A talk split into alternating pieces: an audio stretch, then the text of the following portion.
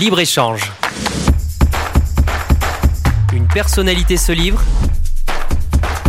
Ses créations, ses valeurs, ses engagements. Une émission avec Olivier Biscay. Bonsoir à toutes et à tous. Bienvenue sur Radio Aviva. Bienvenue sur Libre Échange, une émission en partenariat avec Midi Libre. J'accueille ce soir Patricia Mirales. Bonsoir. Bonsoir. Vous êtes secrétaire d'État chargé des anciens combattants et de la mémoire. On va évidemment parler de ces sujets avec vous, parler politique, euh, revenir sur euh, la visite du président de la République Emmanuel Macron à Ganges, dans l'Hérault, euh, la semaine dernière, et à Pérol également, dans votre circonscription. Mais je voudrais d'abord vous interroger sur votre visite au cimetière de Saint-Maurice-l'Ardoise, un cimetière important, là où des fouilles ont été réalisées, conduites à la demande de l'État. Vous avez rencontré des associations de harkis du Gard et des familles euh, pour leur passer euh, des messages, des messages importants, Patricia Mirales. Oui, c'était important que je les vois d'abord seuls. Donc j'ai vu les associations de Harki et puis des Harki qui ne font pas partie de ces associations, mais nous avons pu euh, échanger pendant plus d'une heure et demie. c'était des échanges très constructifs, très calmes. il n'y avait ni colère, ni, ni rage comme on a pu voir parfois. C'était assez émouvant parce qu'ils nous ont fait part à nouveau euh, de de cette honte un peu d'avoir dit euh, qu'ils avaient aussi enterré des enfants à même le sol sans euh, il y a des familles qui ne savaient pas qu'ils avaient des frères et sœurs enterrés dans ce cimetière. Et donc nous devions leur proposer qu'est-ce que vous voulez. Mhm. Est-ce que vous voulez récupérer les sépultures? Est-ce que vous voulez que l'on fasse un cimetière et qu'on fasse un mémorial et que enfin, au lieu de porter des numéros, puisque ils ont ils portent des numéros. Euh, il y a 31, 31 euh, sépultures. On en a retrouvé 27 aujourd'hui grâce euh, aux archéologues. Mhm. Et ce qu'on veut, c'est surtout les appeler. J'ai rencontré une maman dont le fils s'appelait Raoul et elle a perdu son fils dans ses bras la nuit parce qu'il avait trop froid. Mhm. Et elle avait même oublié qu'elle l'avait enterré là. Voilà, je trouve que c'est une histoire qu'on doit encore apaiser, avancer, continuer avec eux, euh, parce que cette histoire, elle reste douloureuse, mais elle fait partie de notre mémoire et il faut qu'on continue euh, à connaître notre mémoire et à la faire savoir à notre jeunesse. Je vous sens ému d'ailleurs. Oui, parce que quand vous êtes euh, avec cette maman devant rien en fait, un morceau de terre où la maman vous dit j'avais oublié mon fils Raoul, j'avais oublié que je l'avais enterré là, je trouve que c'est dur moi, j'ai trois enfants. Je, je sais, enfin, perdre son enfant sur soi, c'est quelque chose de terrible parce qu'à l'époque, ils n'avaient pas les moyens d'être euh, à l'hôpital et donc euh, ces enfants mouraient de froid. 31 corps, 27 ont été euh, retrouvés. des tests ADN hein, seront seront pratiqués dans les dans les prochaines semaines, dans les prochains mois. Voilà, ai dit que la deuxième phase, c'était de savoir exactement quel corps correspondait à, quelle famille mhm. pour Bon, pour pas qu'on fasse d'erreurs. Et donc, on pourra faire évidemment des tests ADN. Et je les ai rassurés aussi parce qu'il y avait des personnes qui, qui n'avaient pas de sépulture dans ce cimetière-là, mais à Rivesaltes ou dans d'autres camps. Et nous ferons le même travail. Nous irons jusqu'au bout. Le président de la République nous a demandé euh, d'aller jusqu'au bout avec l'histoire des harkis et nous allons le faire comme nous allons euh, prochainement rendre le rapport que nous avions souhaité au moment de la loi de réparation et de reconnaissance et qui sera euh, euh, rendu euh, visiblement mimé à Matignon par la commission Bockel. En effet, le rapport Bockel qui vise à faire des propositions pour assurer une continuité à la réparation et à la reconnaissance des, des harkis. C'est important de le faire aujourd'hui en France, ce devoir de reconnaissance. Oui, parce que dans la loi, on ne on pouvait pas tout faire. On peut pas tout mettre dans une loi. Mais on peut aussi demander, euh, comme on l'a fait avec le, rapport Bockel, il y a des historiens, il y a aussi euh, Janet Boukra qui est, euh, qui est au Conseil d'État, il y a des juristes, et donc on peut avancer en leur disant quelle situation indigne ont-ils vécu? Où, étaient-ils? Et puis les recherches sont, sont effectuées au niveau du, du service des archives euh, et on avance. Et à ce moment-là, on peut continuer à réparer. La loi, elle n'est pas figée. Mhm. Le décret ne l'est pas non plus. Je leur en avais fait presque la promesse, et donc je continue et je continuerai tant que je serai en place à pouvoir continuer à apaiser cette mémoire et surtout, comme je leur ai dit, jamais avoir honte de dire qui est un harki. Un harki, c'est un combattant C'est un combattant qui qui a combattu avec les soldats français et aujourd'hui on a aussi signé une convention avec la ministre aussi des discriminations et la DILCRA pour les aider à constituer les dossiers en cas d'insultes racistes.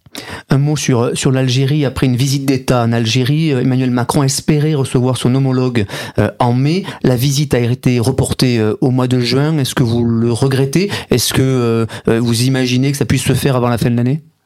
Non, je pense qu'il y a une vraie volonté du président Tebboune d'apaiser aussi cette histoire parce que ils ont une jeunesse aussi qui fuit l'Algérie mmh et l'Algérie a besoin de sa jeunesse. Donc il faut euh, euh, qu'ils viennent euh, en France et dans les pays d'Europe pour se rendre compte aussi quelle est la situation de nos jeunes aujourd'hui. moi, j'ai espoir que ça fonctionne. La première fois, j'ai pas vu mon homologue. La deuxième fois, je l'ai rencontré. On a échangé pendant une heure et demie et je pense qu'il faut le faire. Voilà, donc le président de la République nous dit on a une histoire qui est douloureuse, il faut la regarder, la regarder en face et tenter d'avancer parce que nous avons des enfants, et les enfants, il faut pas leur rajouter déjà le poids de la mémoire, mais au contraire faire euh, transformer en fait ce poids en une belle mémoire. Le dialogue sans cesse, c'est ça le message? Oui, et puis pourquoi juger finalement? Moi, je suis une fille de rapatriée d'Algérie. Mhm. C'est pas mon histoire. Moi, je suis montpelliéraine, mais c'est mon histoire familiale. Et donc, jusqu'à ce que j'aille en Algérie pour la première fois, j'avais beaucoup d'interrogations. Aujourd'hui, ce que me disent mes parents, euh, cette Algérie qui est, belle, cette Algérie qui brille, je l'ai, je l'ai vue. Mhm. Et j'aimerais qu'on puisse se parler avec euh, euh, les Algériens sur ce pays qui est magnifique. Et après, on a une histoire douloureuse. Est-ce qu'il il va falloir combien de temps pour faire toujours faire en sorte que nos enfants leur rabâchaient que c'était douloureux? Non, c'est une histoire. Elle est triste, triste parce que des deux côtés de la rive, des rives de la Méditerranée, les gens sont tristes, mais euh, il ne tient qu'à nous de l'embellir aujourd'hui. Patricia Miralles, secrétaire d'État chargée des anciens combattants et de la mémoire, vous êtes l'invité de, Radio Aviva. Je voudrais euh, qu'on puisse parler des commémorations. Il y a quelques semaines, vous euh, invitiez finalement les Français, les citoyens à réaffirmer le sens de nos commémorations. Alors le 8 mai, c'est les Bleuets, c'est une date importante. Le 8 mai, il, il, faut évidemment qu'on se rappelle de, de tous ces combats, de tous ces héros aussi. Aujourd'hui, beaucoup de gens me disent, il n'y a plus personne dans les cérémonies, il faudrait faire qu'une date. C'est pas ma vision. Je me dis que si on veut continuer à apprendre à nos enfants, à cette jeunesse, euh, à quoi servent les cérémonies, euh, à connaître leur histoire, à s'enraciner dans leur pays, eh bien, il faut leur montrer. Donc, il faut aller vers eux. Je l'ai fait pour le 19 mars. Alors, au début, ça a été un peu houleux parce qu'on mhm. a pensé que je voulais euh, enlever euh, le quai Branly, l'amener à Notre-Dame de Lorette. Non, c'était juste de dire, je fais quand même la cérémonie au quai Branly et puis je vais à Notre-Dame de Lorette parce qu'il y a une tombe du soldat inconnu d'Algérie. C'était 200 enfants qui étaient là-bas, un dimanche après-midi avec leurs professeurs. Si on n'avait pas été sur place, ces enfants ne viendraient pas à Paris. Donc c'est aussi aller vers. Je, le, le 30, j'irai au Struthof. Mhm. Donc je ferai quand même la cérémonie à Paris, mais après j'irai aussi pour la cérémonie sur la déportation au Struthof. Et je le ferai, je l'ai dit au Harki, peut-être pour faire une belle cérémonie le 25 septembre, prévoir de le faire quelque part ailleurs en France pour que les jeunes sachent ce que c'est que ces commémorations. Donc, euh, elle, ça tournera. Chaque année, ça sera différent. Je serai aussi euh, à Fréjus mhm. pour euh, la guerre d'Indochine. Et puis, ce 8 mai, je serai avec le président de la République et le bleuet, c'est quelque chose qui me tient à cœur puisque ça a été c'est cette fleur qui poussait qui poussait dans les tranchées euh, de la première guerre, mais qui a permis de nourrir les soldats de la première guerre et qui quelque part aujourd'hui continue à pouvoir nourrir je dirais euh, les veuves, les pupilles et les victimes du terrorisme, ainsi que nos blessés, euh, nos soldats blessés, parce que le bleuet, à chaque fois qu'on donne un euro pour le bleuet, c'est pour eux. Patricia Mérez, vous le disiez, il y a de moins en moins de monde lors des cérémonies et pourtant les Français sont attachés euh, au devoir de mémoire, à la commémoration, que l'on soit jeune ou que l'on soit plus âgé, c'est très important en France, on le voit bien quand même partout. L'histoire, l'attachement à l'histoire. Ben on le voit parce que quand on a euh, euh, une école, un collège, un lycée qui euh, qui s'investit sur les concours que l'on que l'on porte, le concours bulle de mémoire, le concours de la résistance. Moi, je suis bluffée par cette jeunesse. Mhm. On a une très belle jeunesse en France. La seule chose qu'on ne sait pas leur dire, c'est qu'on peut leur faire confiance. Parce que eux ont, ont absolument pas confiance en eux. Et donc, il faut continuer à leur faire euh, confiance. On a des, des professeurs qui sont de vrais hussards de la République. Il faut le dire, il faut les valoriser. Il y a plein de choses pour les valoriser. Et les déplacements euh, que je fais un peu partout sur le territoire, ça permet aussi de dire merci. Merci pour ce que vous faites euh, pour les enseignants. Et merci à ces élèves qui vont, euh, par curiosité, euh, dans euh, les centres historiques départementaux et regarder un petit peu ce qui se passe autour de chez eux. Alors, il y a un collège qui a été particulièrement euh, reconnu, salué la semaine dernière, doublement, triplement même. Euh, c'est le collège de Louise Michel euh, à Ganges parce qu'il a eu la chance d'avoir la visite de la secrétaire d'État aux anciens combattants et la mémoire. Il a eu la visite du ministre de l'Éducation nationale Papendiaï et d'Emmanuel Macron, président de la République, parce que c'est un collège dit d'exception, un collège qui a mené un travail très fort sur euh, l'éducation et notamment on parlait de devoir de mémoire sur le concours national de la résistance. hein. c'est bien cela? Oui, je devais euh, me rendre euh, il y a euh, trois semaines à peu près euh, dans ce collège, justement parce qu'ils ont fait un gros travail et un travail très intéressant parce qu'ils ont monté une radio. Et cette radio leur permet aussi euh, aux jeunes d'abord de savoir s'exprimer devant un micro, devant un public, mais aussi faire en sorte de comment on comprend la communication et euh, cette attention particulière sur les fausses informations. Ouais. Et donc ils apprennent cela, je trouve que c'est intéressant. Et de, je, je devais m'y rendre donc. Le président de la République y est allé euh, la semaine dernière. Euh, c'est- c'était un moment euh, euh, émouvant parce que le, le, le, le président de la République s'est rendu compte à quel point il y a des professeurs qui sont investis gratuitement, je dirais, parce que ils, euh, ils ont un système qu'ils ont monté qui s'appelle coup de pouce où ils prennent des enfants entre les repas qui arrivent pas à faire un devoir. Ils le font sur du temps bénévole. Euh, demain, ils seront payés pour faire ça. Je trouve que c'est très bien. Et puis, on est dans du rural avec des enfants qui souvent ont des trajets euh, parfois d'une demi-heure, d'une heure, une heure et demie par jour. Et ça leur permet de faire leur devoir, de rentrer à la maison et de faire autre chose. Je trouve que c'est euh, vraiment un bel exemple et je suis ravie que Ganges ait pu accueillir le président de la République. Alors, je pensais qu'il y avait que De Gaulle qui avait été euh, à Ganges. On m'a dit aussi que euh, Georges Pompidou, Pompidou est venu également dans les années 70, en 1970. Voilà. Le général de Gaulle en 1960, Georges Pompidou en 70 et Emmanuel Macron en 2023. Une visite en effet euh, qui s'inscrivait après plusieurs semaines, plusieurs mois d'opposition à la réforme des retraites et de débat autour de la réforme des retraites, il était important qu'Emmanuel Macron revienne sur le terrain. On entend souvent dire que euh, les ministres dont vous faites partie essayent de, le sortir de l'Élysée pour le ramener sur le terrain. C'était ça la mission? J'ai la chance de pouvoir euh, rencontrer le président plusieurs fois. Je vois bien comment il fonctionne. Et donc, euh, il est fait pour euh, aller vers les gens. C'était important après euh, euh, cette douloureuse, on va dire, euh, euh, réforme des, des retraites que je soutiens d'ailleurs parce qu'on me pose souvent la question, donc je le dis aujourd'hui, j'en profite. Je, moi, j'ai commencé à travailler, j'avais 18 ans. Et à un certain moment, eh ben, si on veut conserver les choses pour nos enfants, il faut prendre nos responsabilités, on les a prises. Aujourd'hui, il faut tourner la page. Tourner la page, il faut la réécrire. Qu'est-ce qu'on dit, qu'est-ce qu'on fait? On reste pas dans l'immobilisme, on, retourne sur le terrain, c'est ce que fait le président de la République aujourd'hui. Et donc il y a des choses à faire sur l'éducation et on sait que l'éducation euh, euh, c'est difficile. Donc il a enfin, il a proposé les 100 jours avec trois chantiers. Il a démarré le premier chantier avec l'éducation.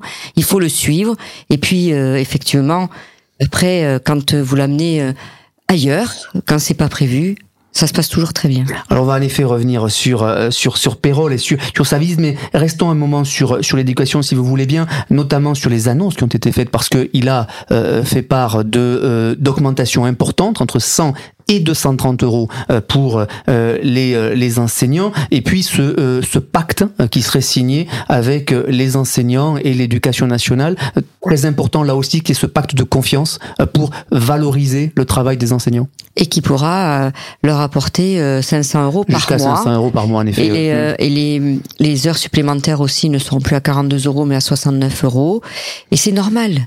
Et l'inquiétude des enseignants, c'était de dire oui, mais si vous revalorisez que les débuts de carrière, ben nous, on, on- finalement, on va se retrouver avec le même salaire qu'eux. Et le président de la République les a euh, réconforter en leur disant non, l'écart sera le même, sauf que un enseignant démarrera à 2000 euros et non pas aujourd'hui à 1700 euh, ou à peu près 1700 euros.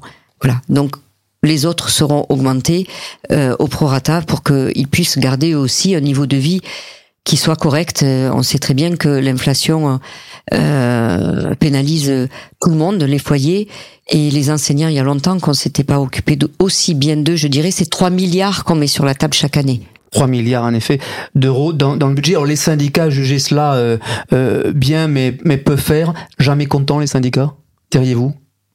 J'ai jamais été syndiqué, j'ai plutôt fait de la politique je crois que des fois, il faut savoir dire euh, merci, ça fait du bien. Et puis ça accompagne. Quand on sait dire merci, on a envie de faire autre chose. Si à chaque fois que l'on fait quelque chose, on nous dit que c'est pas bien, peut-être que d'autres à notre place feraient plus rien. Bon, nous, on continue.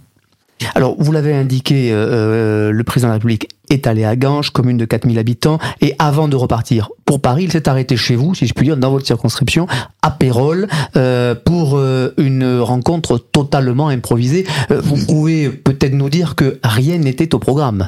Ah mais ça, je peux vous le, je peux vous le jurer, même c'est quelque chose que je fais pas. Mais alors là, vraiment, oui, oui, j'ai reçu un coup de fil. on, on devait être à 20 minutes de Pérol. Quand on m'a dit Pérol, c'est bien? Et j'ai répondu oui. Et puis euh, après, on m'a dit Pile Pile, c'est bien? Je dis oui, je connais. Elle va fermer. J'ai dit, mais dites-lui que j'arrive. Un bar à tapas, hein euh, Oui, c'est un mhm. bar à tapas dans Pérol. Et, euh, et puis, juste avant d'arriver, mais vraiment à 10 minutes d'arriver, on m'a demandé d'appeler le maire, qui lui-même n'était pas au courant et, et, qui était en plein conseil d'administration.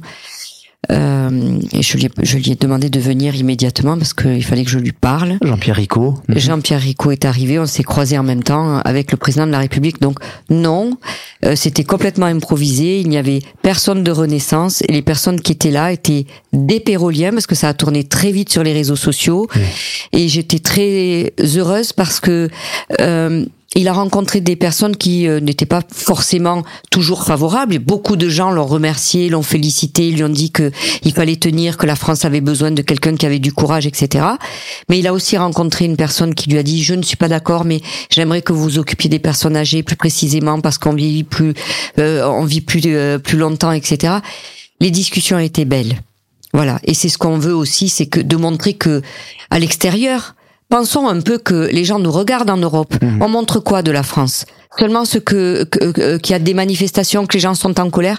Tout le monde n'est pas en colère. Il y a beaucoup de gens qui sont heureux d'avoir le président de la République. Il y a beaucoup de gens qui travaillent. Il y a beaucoup de gens qui euh, euh, qui sont heureux de vivre en France. Montrons-le. Alors ça fait un an que le président de la République euh, a redémarré euh, son euh, second mandat, démarré son second mandat. Vous êtes vous-même ministre depuis près d'un an, hein, dans, dans quelques semaines. quel, qu'est-ce que ça vous a appris? Qu'est-ce que vous avez, euh, euh, qu'est-ce que, comment ça vous a enrichi cette euh, cette fonction ministérielle depuis un an? C'était une surprise quand on vous a nommé. Vous ne l'imaginiez pas. Vous étiez député, vous veniez d'être réélu dans un combat assez difficile, hein, il faut bien le dire, dans votre circonscription. Ça a changé votre vie? Ça montre une chose, c'est que on peut partir de rien dans la vie.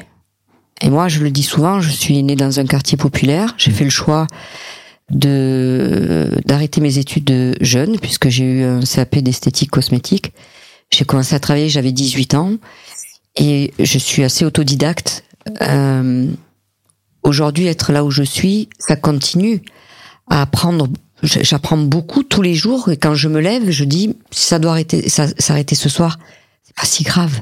C'est extraordinaire ce que je vis. Hmm. Et en plus, je pense que j'ai le plus beau ministère de euh, du gouvernement parce que on est toujours dans euh, la réparation, la reconnaissance. Il y a encore beaucoup de choses qui ont pas, qui n'avaient pas été faites. Pour cause, hein, mes, mes, mes prédécesseurs ont fait autre chose sur les tirailleurs sénégalais, sur euh, l'augmentation de la PMI, euh, sur euh, le reste, le trop perçu qu'on demandait par exemple aux veuves de militaires. Enfin, beaucoup de travail de dentelle et puis j'apprends tout le temps parce que en fait vous rencontrez euh, beaucoup d'anciens qui ont toujours de belles histoires mais aussi ces jeunes qui m'apprennent beaucoup de choses mhm. et, je trouve que vraiment euh, euh, oui ça m'a fait évoluer sur la sur l'amour que j'ai pour mon pays Euh, et puis sur le fait de dire c'est pas si facile. Quand on est derrière son poste de télévision, on pense qu'on peut tout faire.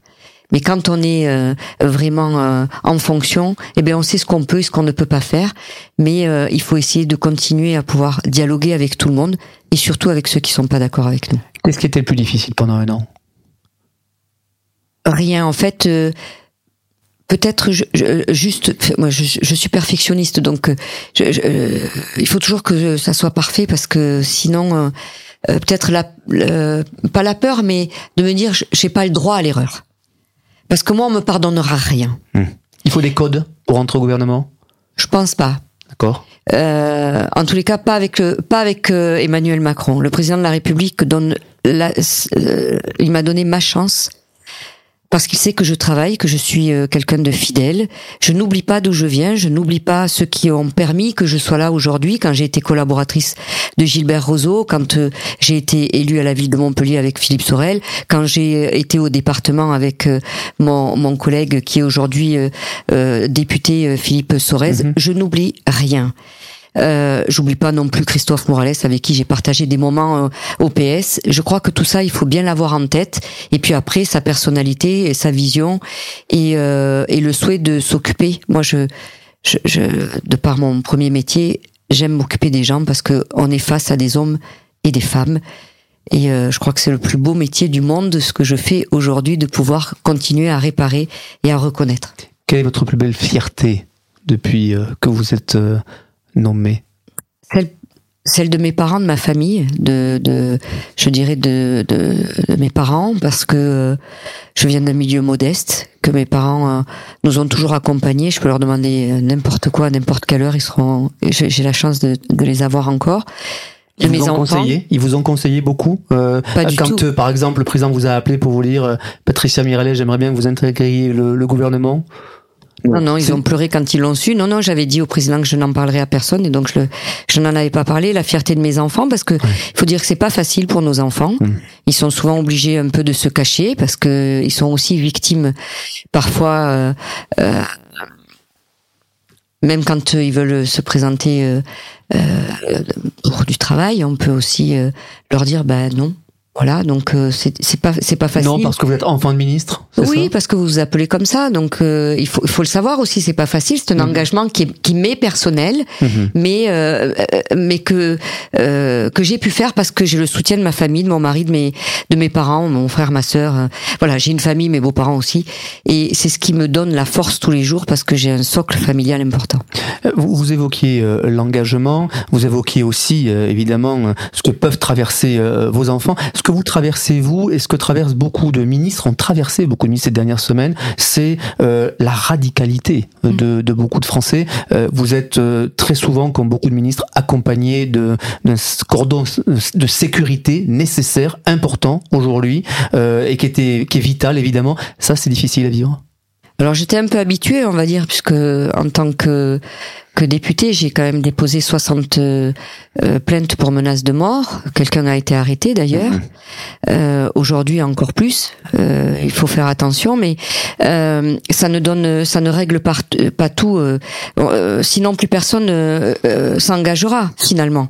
on n'a pas le droit systématiquement de nous accuser de tout, et vous le savez. Je, je remercie, je vous remercie encore parce que Midi Libre avait avait réagi en, en évoquant la vérité, parce que souvent on me reproche encore si j'ai rendu l'argent, l'argent que je n'ai pas volé. Sur une note de frais, une affaire, note de frais révélée par Mediapart et sur laquelle nous avons fait un travail journalistique à Midi Libre de vérification de l'ensemble des éléments. Exactement. Et cette affaire a fait pchit. Avec vos pièces et le déontologue d'ailleurs a, fait un retour en disant que effectivement les pièces que j'avais fournies justifiaient le fait. Toujours est-il que euh, ça me suivra tout le temps. On vous accuse de tout. Et donc je trouve que c'est un peu triste parce que sinon nos enfants finalement ne voudront pas faire de politique. Mhm. Et on va euh, continuer à radicaliser les gens. Mais c'est pas ça la, démocratie. La démocratie, c'est de la place pour tout le monde. Il faut que tout le monde puisse s'exprimer. C'est pas euh, l'extrême droite et l'extrême gauche. C'est tout le monde. Et donc, il faut aujourd'hui peut-être que les partis politiques reprennent toutes, tous leur place. Patricia Mirales, secrétaire d'État chargée des anciens combattants et de la mémoire. Euh, on a beaucoup parlé euh, de national, mais finalement aussi un peu de local. Mais une question locale peut-être pour terminer. On dit partout que vous seriez la prochaine candidate au municipal en 2026. Est-ce que c'est vrai? J'aime beaucoup la région Occitanie. Pourquoi? J'aime beaucoup la région Occitanie. Très bien. Ouais. Mais donc vous ne serez pas la candidate des municipales à Montpellier? Je sais pas, le département est magnifique, l'Occitanie aussi. Voilà.